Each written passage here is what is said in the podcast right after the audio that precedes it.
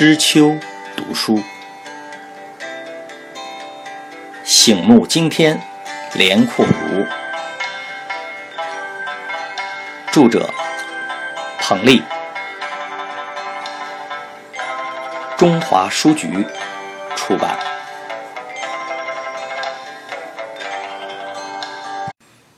六，天桥学认字，笔墨是白沙。正是无字课桌，天地广大，有心读书，四海为家。二十世纪初叶，即清朝末年，北京的天桥是一个民俗民间文化的大舞台、大课堂、大市场。它是包括戏曲、曲艺在内的各类艺人的谋生之地、成名之地、传艺之地。相比之下，什刹海、隆福寺、大石栏、护国寺等。娱乐休闲之地都是小巫见大巫了。天桥是艺人的天堂，至于缘何是艺人的天堂，一两句话很难说清。读者有兴趣可以去读一本书，程善清先生所著的《天桥史话》，于一九九零年生活读书新知三联出版社出版。读后你也许会明白很多。这本艺人必读的书，将天桥的来龙去脉。将那里的杰出艺人们的生存状态、艺术造诣、个性特点描述的再生动详细不过了。著名史学家史树清先生做的序，对其评价颇高。更早些关于天桥学的研究著作，有张次溪先生于1951年出版的《天桥丛谈》，周作人作序，陈桓题字。序称：中国过去关于这种民间生活的资料特别缺少，如《东京梦华录》记载北宋汴梁的事情，其民俗记忆部分不到二十行。此书不但说明了那些民间艺人怎么的演或演的什么，更使我们知道民间观众最喜爱的是什么。该书有“民国天桥研究开山扛鼎之作”之誉。天桥是艺人的天阶，唐代。岑参诗句：“无由夜天阶，却欲归沧浪。”用天阶来比喻朝廷。然而，清末民初民间艺人的这个天阶，指的却不是朝廷，而是中国曲艺艺术的圣殿。这座圣殿可谓千年不倒，万年不塌。它始终屹立在百姓，特别是社会底层百姓的心中。成为他们苦难生活中温情的慰藉和美好的回忆。单从评书艺人的角度看，清末民初艺人王祖树的《天桥词》描述生动。道旁有客说书忙，独角支棚矮几张，白叟黄童齐坐听，起而争进手中香。天桥是艺人的天启。正如民俗学家张次溪先生的高论：“评者，论也。以古事而今说，再加以评论，谓之评书。古时称为劝善经科，所说无非忠孝节义，借以讽劝世人。或谓各中良莠不齐，竟有目不识丁者。要知其中品学兼优、深通文理者，亦大有人在。为思各中难处甚多。”非有数年苦功夫，不敢从事。这里提到的数年苦功夫，需要在天桥这样的场所来落实。倘若你是一位心气颇高、眼光也高、目标更高的民间艺人，你若不去天桥摔打一番、磨练一番、展示一番，恐怕很难得到同行的认可，也很难让自己的才艺变得炉火纯青。天桥。有一种魔力，它会点拨你、开导你、提升你，让你得到冥冥之中的无言教诲，玉汝于成。暂且把它称为一种天启吧。相信天桥还有许多功能和潜质，有待我们去深刻认识、挖掘与发现。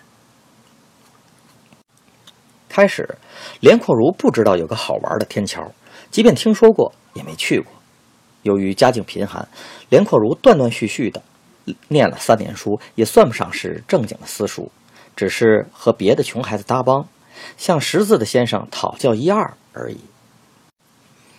他还总是心不在焉，时不时旷课，把书包掖藏在谁家地窖里或者下水道的沟眼里，跑到什刹海附近的露天杂拌地去听评书。那时东城一带有两家非常著名的书茶馆，号称二轩，一个是东华门外的东岳轩，另一个是地安门，当时俗称后门外的同和轩。连阔如想听书，交不起书钱。书茶馆当时不成为茶钱，而成为书钱。怎么办呢？他有办法，专门瞄着穿戴阔气的书腻子，帮人家拎包、跑腿、买香烟、呼叫人力车，忙前忙后。这书茶馆里的 VIP 见小家伙很机灵，捎带着就把书钱给交了。然而有钱的人还是不多，更多的时候，像连阔如这样的穷小子。经常被书茶馆的堂官给轰出来，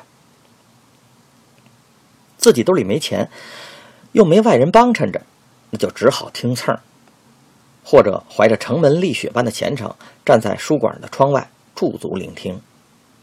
平日里，只要一想起书馆，说书人将醒目，啪的一拍，连库如的心就痒痒，像怀里揣个小兔子一样，在家里吃饭都吃不踏实。母亲看着他，便着急。若是听书听美了，他回到家时还是满脑子评书，忍不住就想找个人当听众，自己当说书人表演一下。没有醒目，经堂不行，他也不知从哪里捡了一块方寸大小、将将营手的鹅卵石，找个小木凳就往上啪的一拍，那声音可脆上了。他昂起头，神气活现的。对年长他十多岁的大哥毕玉宝说：“哥哥，我给你说一段小霸王怒斩虞姬。”大哥毕玉宝已经是二十来岁的人了，正里里外外的忙活着，好帮助母亲养家糊口，哪有闲工夫听他说书啊？窗外有人喊连阔如的名字，原来是街坊小国子哥哥来了。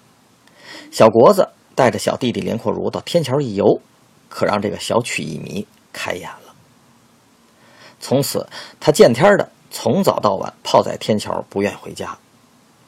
这个地摊看看武功把式，那个地摊瞧瞧拉洋片，最让他眼睛一亮的是白沙子在地上撒字，边说边唱的相声表演。只见一人从小布袋里一把一把的掏出细细的白沙。好像是很随意的在一片空地上抛洒，一笔一画的抛洒成方方正正的字形，并由一个个单字儿组合成行，或是诗句，或是警句，或是谜语，或是字谜。譬如“三字同头长荡荡，三字同旁吃喝唱”，一人会解释说，就是因为平时总是吃喝唱。这才落得个长荡荡。连阔如问小国子：“这是哪门相声的绝活啊？这般有趣。”小国子便不失时机的向他讲述了曲艺的掌故。现在的西沙撒字都是在模仿这里的前辈相声名家朱绍文，一名穷不怕的活计。但比起穷不怕来，那功夫可就差得多了。这个穷不怕呀，是一八二九年生人，道光年间的艺人。就你一岁时，即一九零四年，他才去世，人们公认他是相声行内的祖师爷。他也是北京生，北京长，家就住在地安门外的毡子房，离你姥姥家可不远。穷不怕可是在全国都有名的，他有着咱古都北京人特有的大度、爽朗和幽默。原是唱京剧丑角的。又学了十不弦莲花落，最后才改行在天桥撂地儿说单口相声。据说是他创造了二人对口相声的演出形式。他创作过讽刺贪官污吏的单口相声《自相》，还有看告示、自缢、得胜图等对口相声《大保镖》、黄鹤楼、四字联音、斗发等等。小国子说得起劲，连阔如也听得入迷。穷不怕的艺名也有个来头呢。他家的门上贴了一副对联儿：“无时不怕，穷经好手，历经史志，诸子等身。横批是“舌质心耕”。清代同治年间，文人李香谷有一首诗，赠朱绍文：“数十年来一谋生，寥寥往事赠诸兄。写得当年郑元和，是大英雄不怕穷。”诗里说的郑元和，又是一则中国曲艺人的历史佳话。传说，远在唐代天宝年间，江苏无锡曾经有个打莲香，莲香又称霸王鞭或莲香，唱莲花落的乞丐郑元和。他在京赶考时，与烟花女子李娃热恋，耽误了考期，资财耗尽，流落街头，被李娃救助，重登考场，考中状元。二人终成眷属。宋代的《太平广记》中有李娃传记之。不扯太远，就说近的。近代编纂的《天桥杂咏》当中，有人专门写穷不怕。信口诙谐一老翁，招财进宝写尤公。贫敲竹板蹲身唱，谁道斯人不怕穷？日街头撒白沙，不须笔墨。也涂鸦，文章扫地寻常事，求得钱来为养家。从此，连阔如的口袋里总装满了白沙子，那是从哪儿处施工盖房的料堆里取来的。无事可做，他就在屋前房后撒字儿玩，嘴里还振振有词：“画上荷花，荷上画，书临汉字。”翰林书，或是书童研墨，墨墨书童一墨墨，梅香甜梅，梅爆梅香，两梅梅。有些对联正念与反念都可念出同样的字音来，甚为奇异。